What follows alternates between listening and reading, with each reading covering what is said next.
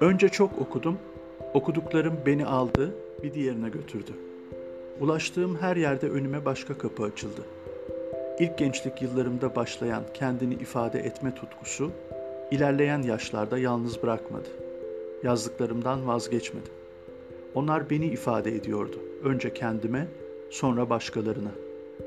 Edebi kaygı duymadan kendi tarihime not düşmek, duygu ve düşüncelere eşlik etmek, kendimce dile getirmek bir kendini oyalama biçimine dönüştü. Hep okuyarak, içimden geldikçe yazarak ve eşlik etmek isteyenlere sunarak yazdıklarımı okudum, okumaya devam etmek istiyorum. Kim bilir, belki bir an gelir, çok değerli bulduğum beni bu yola çıkmaya sevk eden okuduklarımı okuma cesaretini de gösteririm.''